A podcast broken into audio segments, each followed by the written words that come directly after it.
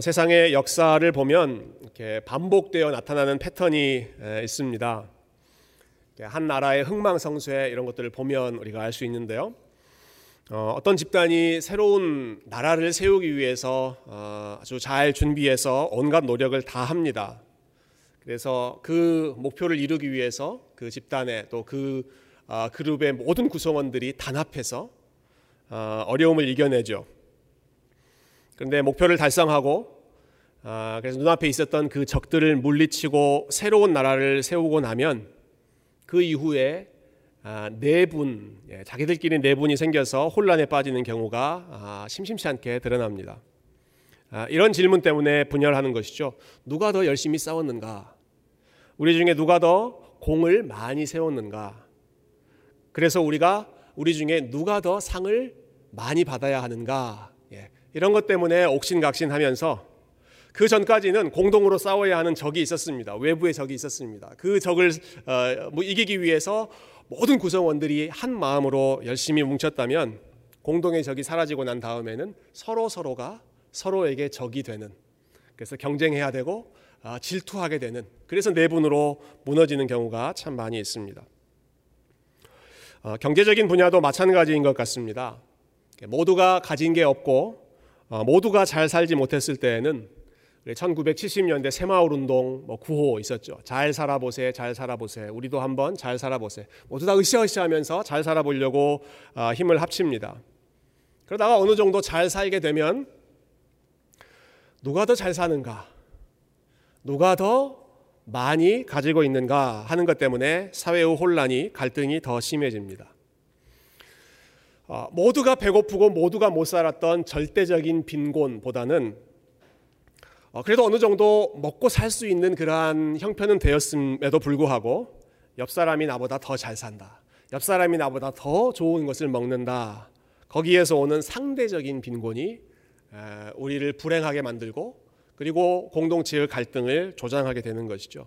그래서 많은 경제학자들 하는 이야기 중에 하나가 성장보다 분배가 더 어렵다, 이런 말 하는 것 심심치 않게 들었습니다. 성장시키는 것보다 성장의 열매를 가지고 분배하는 것, 적절히 나누어주는 것이 훨씬 더 어렵다는 것이죠. 우리가 읽은 여호수아 14장부터 드디어 땅을 나누는 이야기가 본격적으로 시작됩니다.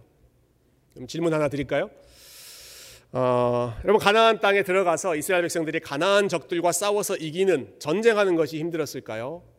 아니면 전쟁에서 승리한 다음에 그 땅을 서로서로 나누는 일이 더 힘들었을까요? 제가 예전에 이런 질문에 대한 답은 뭐다라고 말씀드린 적이 있는데요. 교회에서 제가 드리는 질문 중에 대부분은 뭐다? 둘 다다 이렇게 말씀하십니다. 둘 다, both라고 이야기하면 됩니다. 신학교에서 나오는 질문의 거의 한 80~90%는 both 하면서 양쪽 다 설명하면 좋은 점수 얻습니다.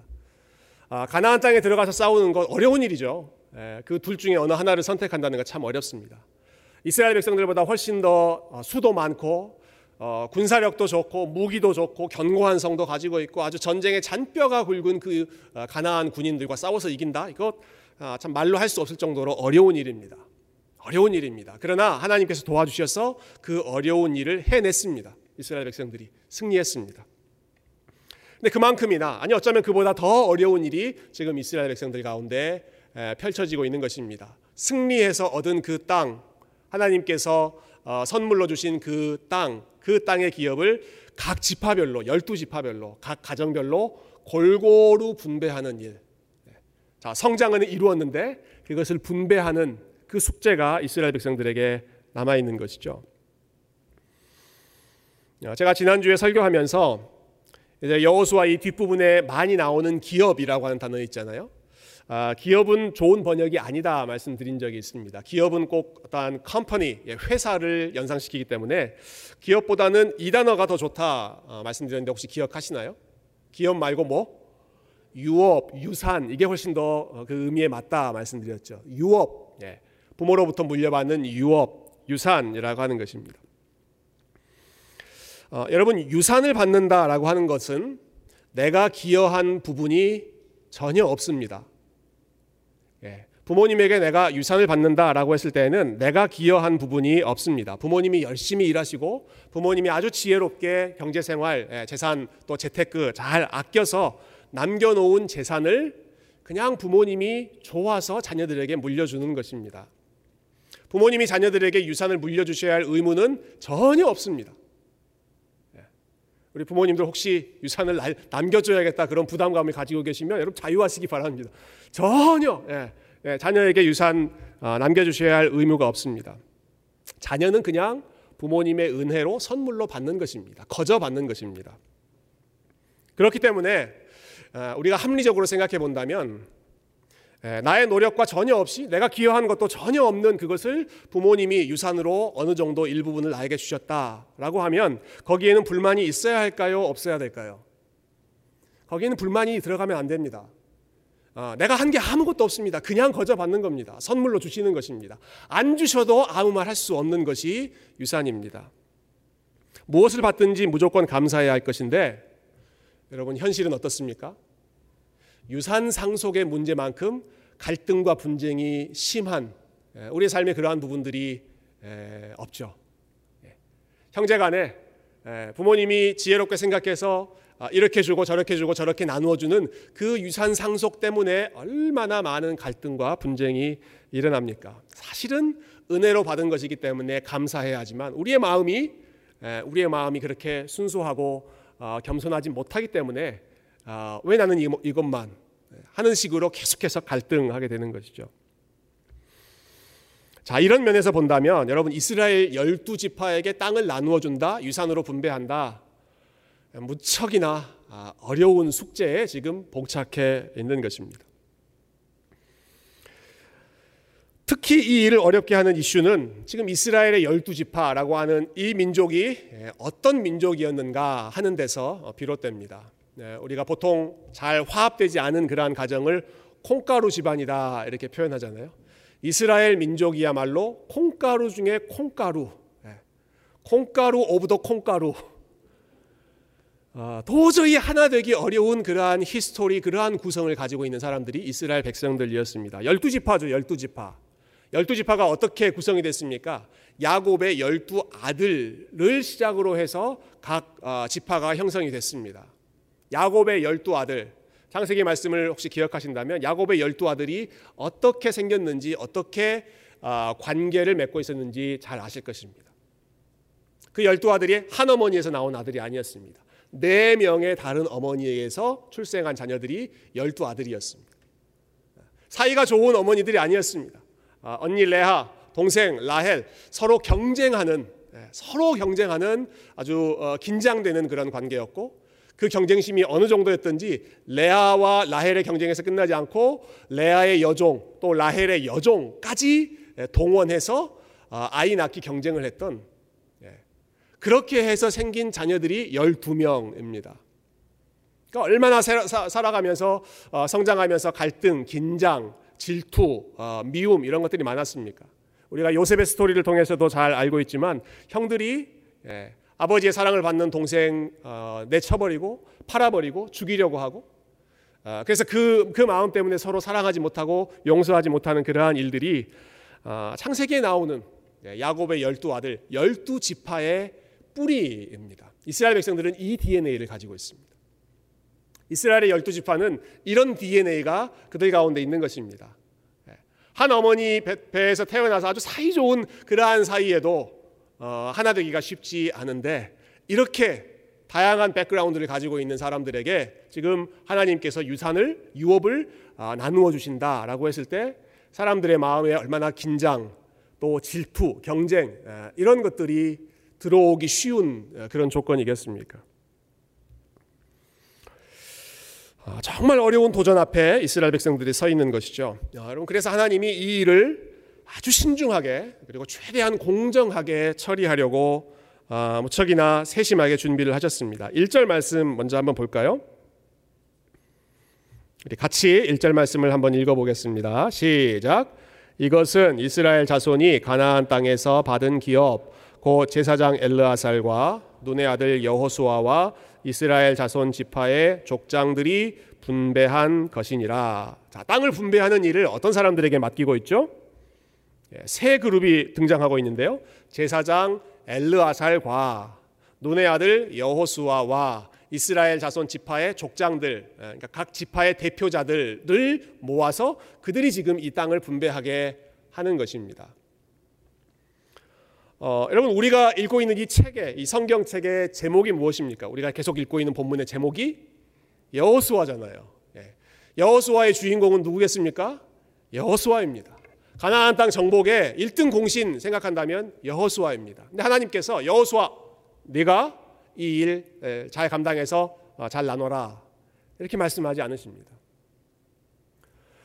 여기 나오는 제사장 엘르아살, 이 사람은 아론의 아들입니다. 아론, 대제사장 아론의 아들이고, 그 역시도 이스라엘 백성들 중에 대제사장 역할을 하는 사람입니다. 이스라엘에게서 대제사장이라고 하는 위치는 그 수백만의 사람들 중에 단 한 사람으로서 하나님 앞에 1대1로 만나는, 1년에 한 번 때가 되었을 때 하나님 앞에 본인 혼자 들어가서 하나님을 만나고 하나님의 은혜를 받고 하나님의 뜻을 받는 그러한 절대적인 위치가 제사장 엘르아살의 위치입니다. 근데 하나님께서 이 엘르아살에게도 네가 이거 알아서 해라 라고 말씀하지 않으셨습니다. 두 사람에게, 전설적인 지도자에게 맡기신 것이 아니라 각 지파, 여러 지파를 이끄는 소위 말해서 소장파 리더들, 각 지파의 족장들, 또 대표자들 불러 모아서 일종의 위원회를 만드는 것입니다. 땅 분배 위원회를 만들어서 거기서 논의하고 결정하도록 하나님께서 진행하시는 것이죠. 왜 이렇게 여러 사람들을 하나님 모으셨을까요? 왜 여호수아에게 맡기지 않고, 왜 엘르아살에게 그냥 단독으로 맡기지 않고, 왜 이렇게 여러 사람들을 일종의 위원회로 맡기셨을까요? 한 사람의 생각은 부족하기 때문에, 한 사람의 생각은 치우칠 수 있기 때문에, 아무리 탁월한 지도자라고 하더라도 한 사람의 생각은 잘못될 수 있기 때문에, 그것을 보완하기 위해서 여러 사람들, 하나의 공동체로 디시전 메이킹을 할 수 있는 공동체를 세워놓으신 것입니다.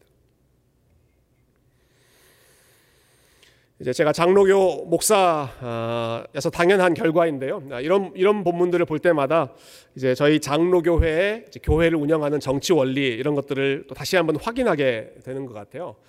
그러니까 우리 장로교회가 교회를 운영하는 원리를 이제 영어로는 플러럴 리더십의 원리다, 이렇게 표현을 합니다. 리더십이 한 사람이 아니라 플러럴, 여러, 복수의 사람들이 리더십을 행사하는 것이 우리 장로교회 정치 아주 중요한 원리입니다. 담임 목사 한 사람이 다 결정하는 것도 아니고, 혹은 교회에 아주 영향력 있는 장로님 한 사람이 결정하는 것도 아니고, 담임 목사와 장로님들과 또 재직회와 여러 공동체가, 성도들이 함께 지혜를 모아서 교회를 운영하고 또 교회의 주요 이슈들을 결정하는 것이죠.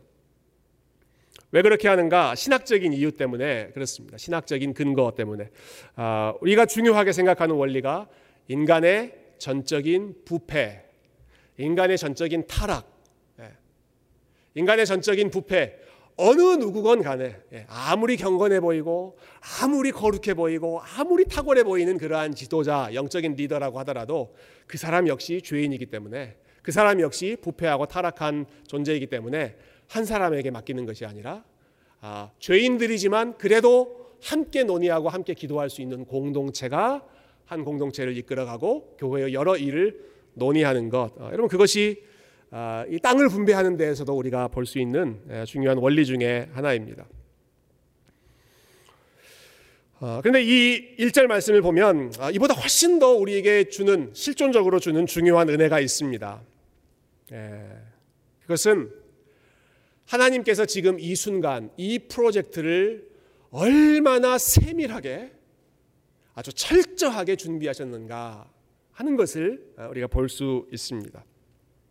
제가 성경 한 구절 여러분들께 읽어드릴 텐데요, 민수기 34장 16절 말씀, 16절부터 19절에 있는 말씀을 앞에 띄워놓았습니다. 제가 한번 읽어보겠습니다. 여호와께서 또 모세에게 말씀하여 이르시되, 너희에게 땅을 기업으로 나눌 자의 이름은 이러하니 제사장 엘르아살과 눈의 아들 여호수아이니라. 너희는 또 기업의 땅을 나누기 위하여 각 지파의 한 지휘관씩 택하라. 그 사람들의 이름은 이러하니 유다 지파에서는 여분네의 아들 갈렙이고, 시간 관계상 제가 뒤에는 읽지 않았습니다. 또 다른 지파에서는 이 사람이고 또 다른 지파에서는 이 사람이 대표다. 대표 명단까지 이제 말씀을 해주시는 것이죠. 여러분 얼핏 보면 지금 제가 읽은 이 말씀과 우리가 조금 전에 처음에 읽었던 여호수아 14장 1절 말씀이 많이 비슷해 보이지 않습니까? 땅 나누는 일, 그 일을 위해서 하나님께서 너희가 맡아라 라고 지명해 주신 사람들의 이름 엘르아살, 여호수아, 그리고 각 지파의 족장들. 민수기에는 훨씬 더 구체적으로 이름이 나오죠. 유다 지파에서는 갈렙이라고 하는 사람이 대표 리더를 맡아라, 또 다른 지파에서는 다른 사람이 그 리더를 맡아라 라고 하는 것입니다. 비슷해 보이는 말씀인데, 이 말씀은 지금 앞에 나와 있는 이 민수기 말씀은 하나님께서 누구에게 주시는 말씀입니까? 누구에게 이 말씀을 하시죠? 여호와께서 또 모세에게 말씀하셨다. 자, 하나님께서 모세에게 말씀하셨다라고 하는 것은 가나안 땅에 들어가기 전에 있는 일입니까? 아니면 가나안 땅에 들어간 이후에 일어난 일입니까? 가나안 땅 들어가기 전에. 모세는 가나안 땅에 들어가지 못했기 때문에, 이스라엘 백성들이 아직 가나안 땅에 들어가기 전에 그들이 여전히 광야 생활을 하고 있는 그 상황 속에서 하나님께서 모세에게 앞으로 이런 일들을 준비해라 라고 말씀하셨습니다. 근데 하나님께서 모세에게 주셨던 그 말씀의 내용이 오늘 우리가 읽었던 여호수아 14장의 말씀과 얼마나 정확하게 일치하는지. 여러분 이 상황을 한번 생각해 보면 좋겠습니다. 자, 이스라엘 백성들이 가나안 땅 들어가기 전입니다. 아직 요단강을 그들이 건너지도 않았습니다. 아직 여리고성 보지도 못했습니다. 첫 번째 전투도 아직 시작하지 않았습니다. 이스라엘 백성들이 앞으로 그 땅을 차지하기 위해서 얼마나 많은 전투, 얼마나 많은 위기를 극복해야 할지, 앞으로 수많은 난관들이 그들 앞에 놓여 있습니다. 그런데 하나님께서는 이미 그들이 땅을 분배해서 나눌 것들을 계획하고 말씀하고 계십니다. 이미 하나님의 머릿속에는 가나안 땅 지금 다 차지한 현실이고, 그 가나안 땅을 분배하는 일까지 하나님께서 계산하고 계획하고 준비하고 계신다라고 하는 것입니다. 앞으로 얼마나 많은 위기가 닥칠지 모르지만 하나님의 계획 속에서는 이 일이 그냥 하나의 가능성 정도가 아니라, 이랬으면 좋겠다 하는 어떤 wishful thinking 정도가 아니라, 하나님의 머릿속에는 이미 그것이 구체적으로 이루어진 현실이었습니다. 현실. 그래서 하나님이 정확하게 구체적인 계획을 말씀하시죠. 자, 땅 분배위원회 명단 발표합니다. 땅이 있어야, 여러분 땅이 있어야 말이죠. 땅이 있어야. 지금 땅을 보고 하는 것이 아닙니다. 땅 분배위원회 명단 발표합니다. 제사장 엘르아살, 눈의 아들 여호수아, 유다지파에서는 갈렙, 시몬지파에서는 누구, 앞으로 이 일을 하게 될 것입니다. 여러분 생각해보면 이게 얼마나 허황된 황당한 일이겠습니까? 가나안 땅 보고나 말씀하시면 모르죠. 가나안 땅 들어가 보고 밟기라도 해봤으면 모르겠습니다. 아직 한 번도 싸워보지도 않았고 가나안 땅 들어가지도 않았는데 이미 하나님은 그 땅을 나누어 주시겠다는 계획을 말씀하시는 것입니다. 그 일을 할 사람들을 정해 놓으시는 것입니다. 이런 생각 들지 않았을까 싶어요. 하나님 너무 앞서가셔도 너무 앞서가시는 것 아닌가? 우리 속담에 그런 속담 있지 않습니까? 떡줄 사람은 생각지도 않는데 뭐부터 마신다? 김칫국부터 마신다. 떡줄 사람 생각도 왔는데 김치국부터 마시는 것 아닌가? 하나님 너무 꿈이 크신 것 아닌가? 여러분 그런 생각 할 수 있지 않았겠습니까? 근데 여러분 그런데 하나님께서 지금 이 계획을 이미 모세에게 이 계획을 말씀하셨다라고 하는 것은 무엇을 의미할까요? 떡줄 사람이 하나님이다라고 하는 것입니다. 떡줄 사람은 생각도 왔는데 김치국부터 마신다? 아니요, 떡줄 사람이 하나님입니다. 하나님께서 그들에게 약속하셨고 그들에게 주시겠다라고 했기 때문에 내가 이 계획은 무슨 일이 있더라도 이루어지게 하겠다라고 하는 하나님의 자신만만한 확신이, 너희들 아직 땅에 안 들어갔지? 그래도 이 일은 분명히 이루어질 거야. 땅 분배위원회 만들자. 여호수아, 엘르아살, 유다지파에서는 갈렙, 이 사람들 앞으로 이루어질 거야 하시는 거죠.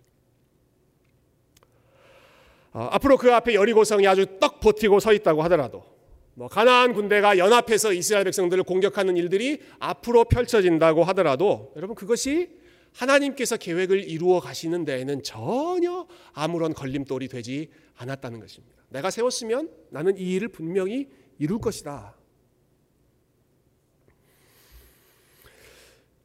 이 사실을 이 명단에 있는 사람들의 입장에서 여러분 한번 생각해 보시면 좋겠어요. 지금 엘르아살이라는 이름 나왔고 여호수아 또 유다지파에서는 갈렙이라고 하는 이름 나왔잖아요. 자, 이 땅 분배하는 이 일을 맡은 사람, 거기에 본인의 이름이 들어갔다? 내 이름이 지금 거기에 있다라고 하는 것은 뭘 의미하는 걸까요? 그 사람들의 입장에서. 아니 왜 이렇게 질문이 많으세요? 라고 하는 그런 표정이신 것 같아요. 그냥 얘기해 주세요. 뭐 이렇게 물어봐요. 한번 생각해 보세요. 생각해 보세요. 그 사람들이 지금 이 상황, 이 이야기를 들었을 때 그 사람들의 입장에서는 이것이 어떤 의미가 되겠습니까? 그 말은 땅을 나누어야 하는 그 시점이 될 때까지 이 사람들은 절대로 무슨 일이 생겨도 살아남는다라고 하는 것입니다. 앞으로 전쟁 중에 뭐 여호수아가 죽거나 갈렙이 나이가 많아서 죽거나 그런 일 없다. 이 일이 이루어지는 그 순간까지는 내가 반드시 너희들의 삶을 지키고 보호하고 거기까지 끌고 가겠다, 인도하겠다라고 하는 역시 다시 한번 표현합니다. 하나님의 자신만만한 그러한 계획이 이 리스트 가운데 이 사람들의 이름을 언급하는 가운데 나타나는 것이죠. 이 계획을 들었던 사람들이 이 하나님의 말씀을 얼마나 신뢰했는지는 잘 모르겠습니다. 그들이 이 계획을 들었을 때 아멘 하나님 감사합니다 그렇게 반응했을지 정말로 그럴까? 반신반의했을지 그것은 잘 모르겠습니다. 그렇지만 오늘 우리가 읽었던 여호수아 14장 1절의 그 상황, 그 말씀, 그 본문의 현실이 되었을 때 가나안 땅에 들어가고 가나안 연합군들을 물리치고 각 지파별로 땅을 분배할 때가 되었을 때 그래서 오래전에 모세를 통해서 이런 일들이 있을 것인데 그때 내가 이런 사람들을 통해서 그 일을 할 것이다 라고 하는 그 계획이 구체적인 현실이 되어서 엘르아살, 여호수아, 갈렙 누구누구 나오십시오 라고 위원회를 조직했을 때 여러분 그 사람들의 마음 가운데 어떤 생각이 들었겠습니까? 하나님은 정말로 그 일을 이루시는구나. 그때는 정말 언감생심 꿈도 못 꿨던 일이고 나는 믿지도 않았던 그러한 일들인데 그때 내 이름을 부르셨던 내 이름을 지명하셨던 그 하나님께서 지금 이 순간에 그 일들을 이루어 가시는 모습들을 보면서 와 소름. 야, 하나님 정말 이렇게까지 정확하신 분이신가? 이렇게까지 신실하신 분이신가? 우리는 생각도 못했던 그러한 일들을 이미 오래전부터 수년 전부터 계획하시고 차근차근 준비하셔서 우리를 여기까지 인도하게 하셨는가. 한편으로는 하나님 앞에 감사하는 마음, 또 한편으로는 정말 무서울 정도로 섬세하고 치밀하게 그리고 확실하게 계획을 이루어 가시는 그 하나님 때문에 경외하는 마음, 그 하나님 앞에 두려운 마음, 그러한 마음도 함께 들지 않았을까 생각합니다.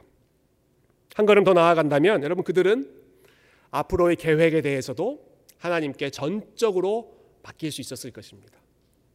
왜냐하면 본인들이 지금 현실에서 보고 있는 것이 이미 오래전에 하나님이 계획하셨던 것들이 차근차근 이루어져서 이렇게 정확하게 이루어졌다면 지금 하나님께서 우리에게 하시는 일, 우리에게 말씀하시는 일, 우리에게 가지신 계획은 무슨 일이 있더라도 반드시 이루어진다. 반드시 이루어질 것을 그들은 확신할 수 있었을 것입니다.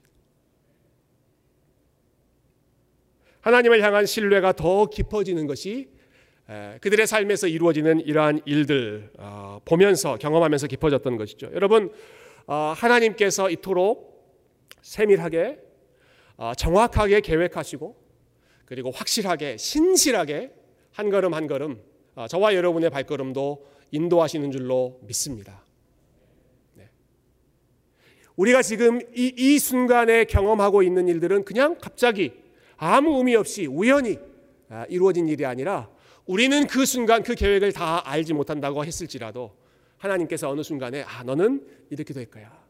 너는 이 순간에 이런 사람과 있을 거야. 너는 이 순간에 이런 교회를 섬길 거야. 너는 이런 일들을 할 거야. 한 걸음 한 걸음 오래전부터 예정하시고 계획하시고 준비하셨던 그 일들이 지금 저와 여러분들이 경험하고 있는 지금 이 순간의 상황이고 그렇다고 한다면 우리를 향해 가지고 있는 그 계획, 하나님의 선하신 계획, 하나님의 좋으신 계획이 앞으로도 한 걸음 한 걸음 하나님께서 준비하시는 대로 이루어질 것을 확신하기 때문에 하나님 무슨 말씀을 하시든지 어떤 계획을 가지시든지 하나님의 뜻이 이루어질 것을 신뢰합니다. 하나님께서 하실 것을 믿습니다.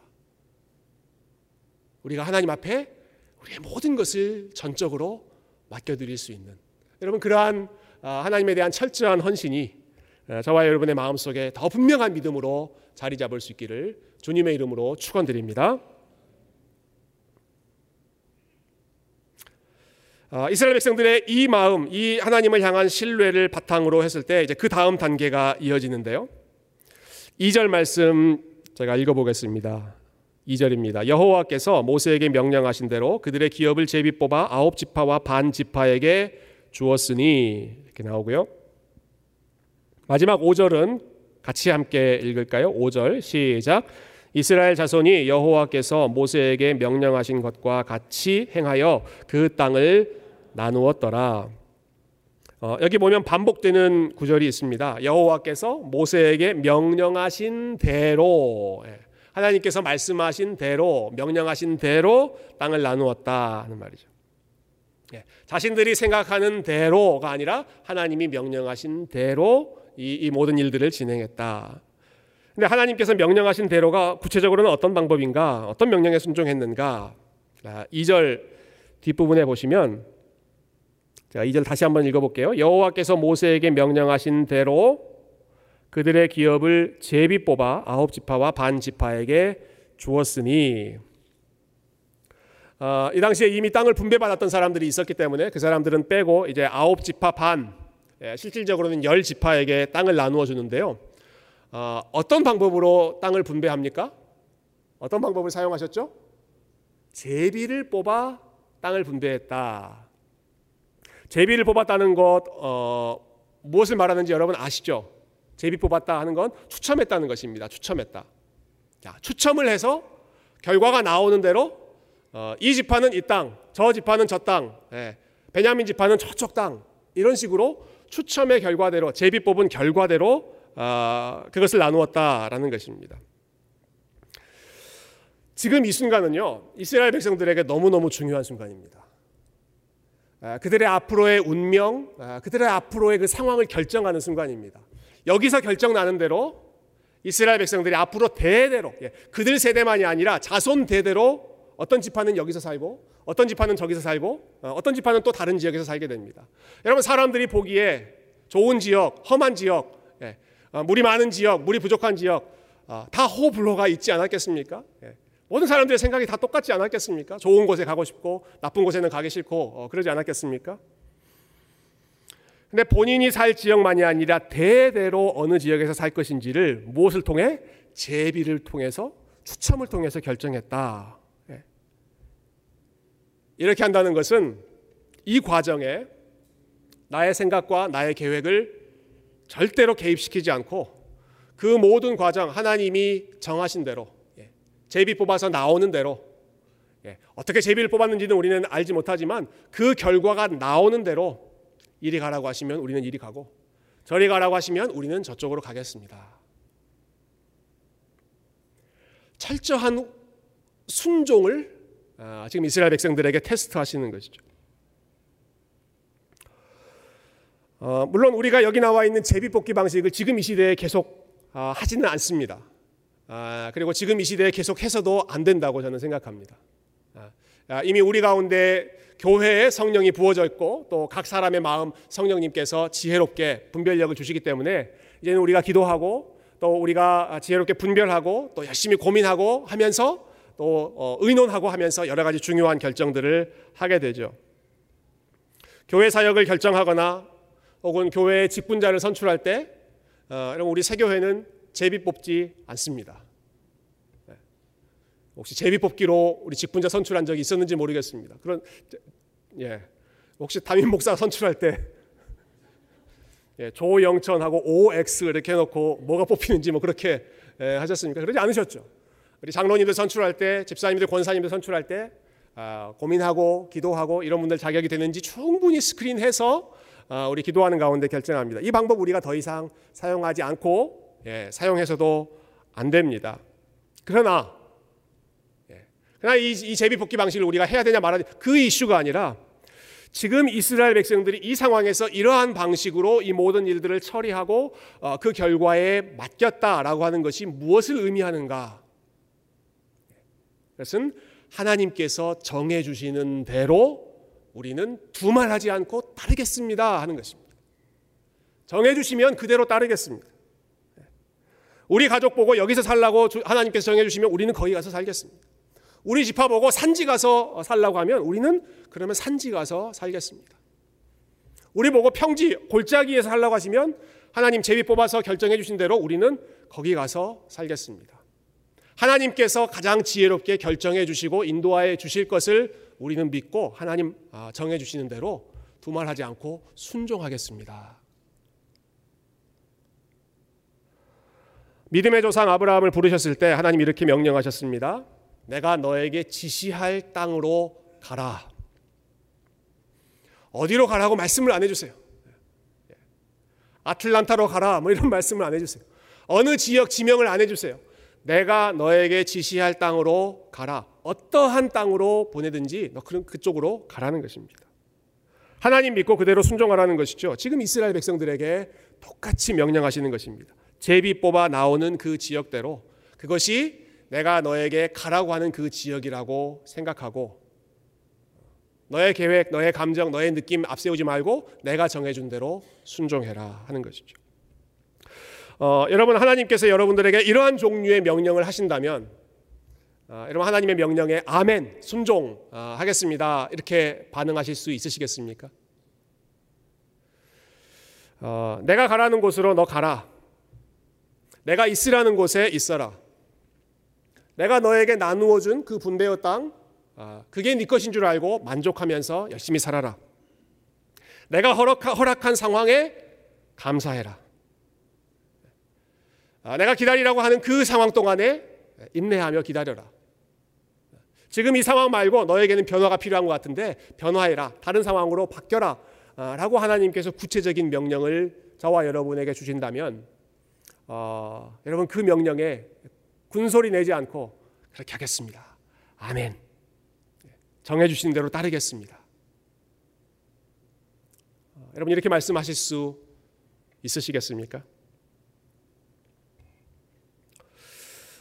우리 교회에서 사역을 하고 있기 때문에 이렇게 좀 한번 구체적으로 적용해봐도 좋을 것 같아요. 여러분이 하고 있는 그런 사역들이 있으시잖아요. 여러분들이 또 하트가 있고 좋아하시는 그런 사역들이 이제 많이 있으신데요.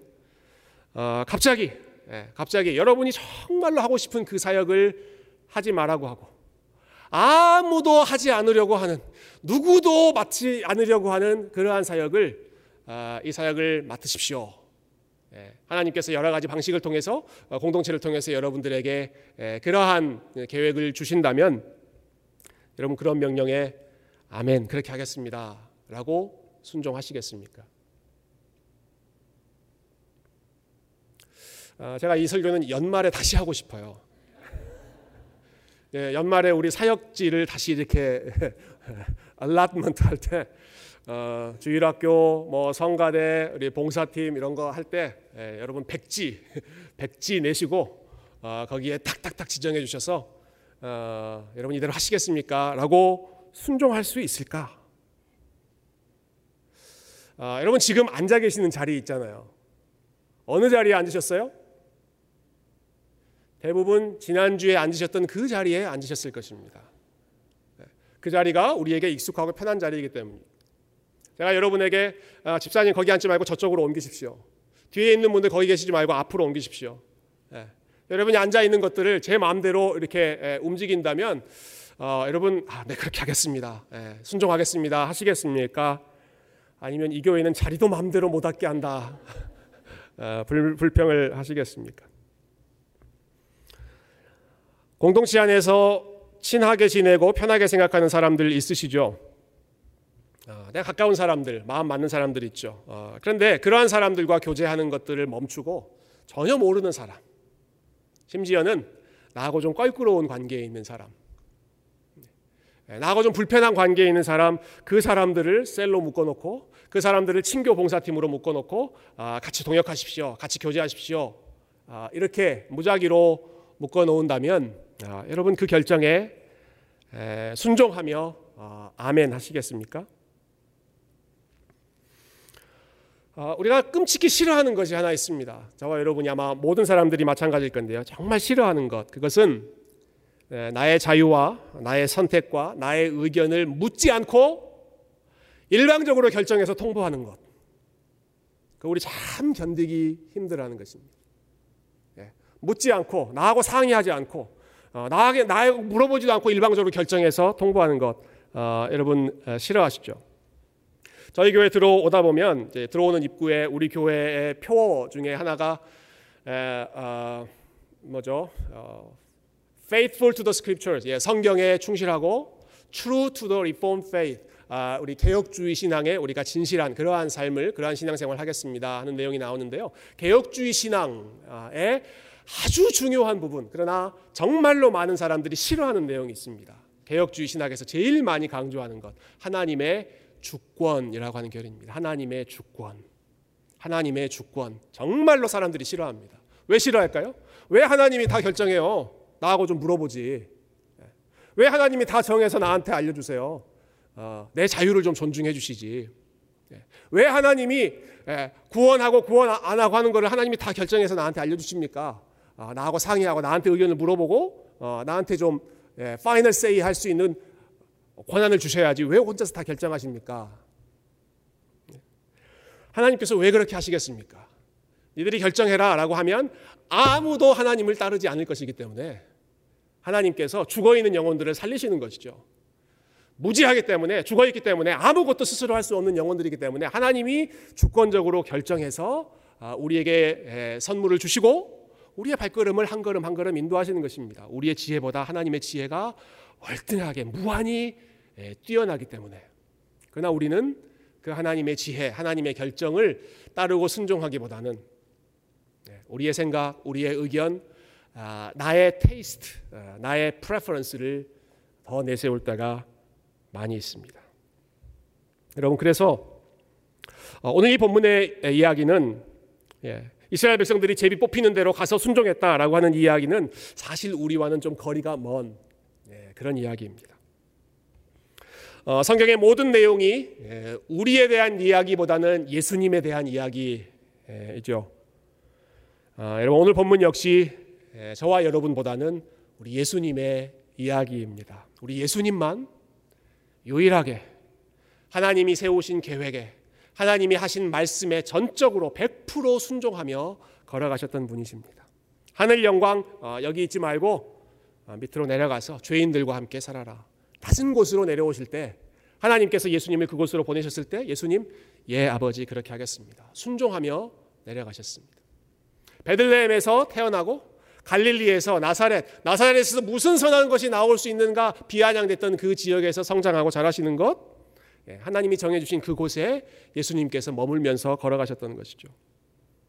너를 모함하고 너를 미워하고 너를 배신하고 너를 비난하는 그 죄인들을 위해서 대신 죽어라, 십자가로 가라, 십자가를 취하라 라고 하신 그 하나님의 명령에 우리 주님께서 아멘, 주님 그렇게 하겠습니다, 하나님 그렇게 하겠습니다, 내 뜻이 아니라 아버지의 뜻이 이루어지길 원합니다 라고 했다는 것은 주님께서, 하나님께서 보내시는 그곳 두말하지 않고 끝까지 죽기까지 복종하셨던, 예수님이야말로 정말 이 말씀을 이루실 수 있는 진정한 챔피언, 순종의 챔피언이라고 하는 사실입니다.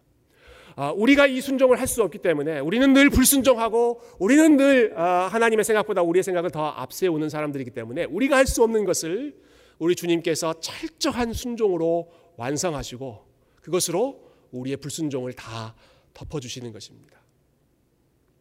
그리고는 그 주님 안에서 한 걸음 한 걸음, 힘들지만 여전히 부족하지만 그래도 주님께서 그렇게 보여주셨기 때문에 한 걸음 한 걸음 주님 손 붙잡고 따라가는 것이 우리 주님과 함께 순종하며 걸어가는 믿음의 삶인 줄로 믿습니다.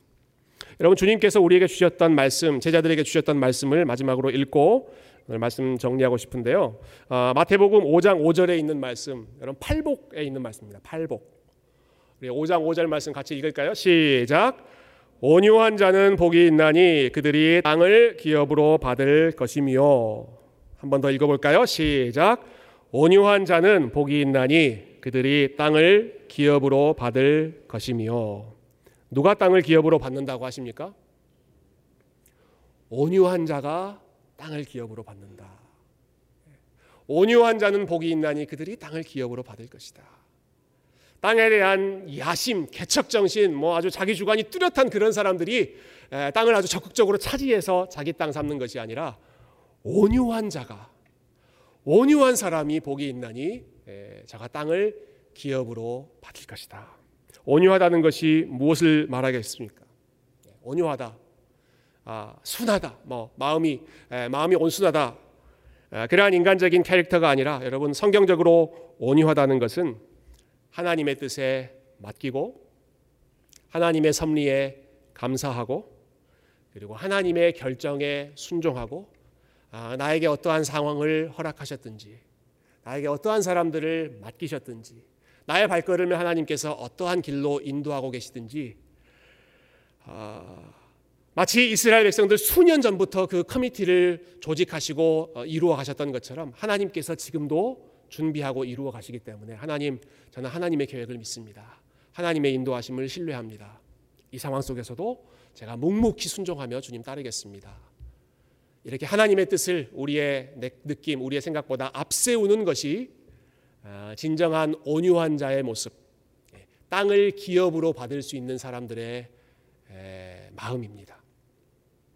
우리 주님께서 마음이 겸손하고 온유한 분으로 순종의 완전한 모습을 보여주셨던 것처럼, 그리고 그 주님께서 저와 여러분을 붙잡고 지금도 한 걸음 한 걸음 이끄시는 것처럼, 저와 여러분의 삶이 우리 주님 안에서 믿음으로 함께 걸어가고 그리고 온유한 마음으로 하나님이 주시는 약속의 땅을 누릴 수 있는 그러한 풍성한 삶 될 수 있기를 주님의 이름으로 축원드립니다.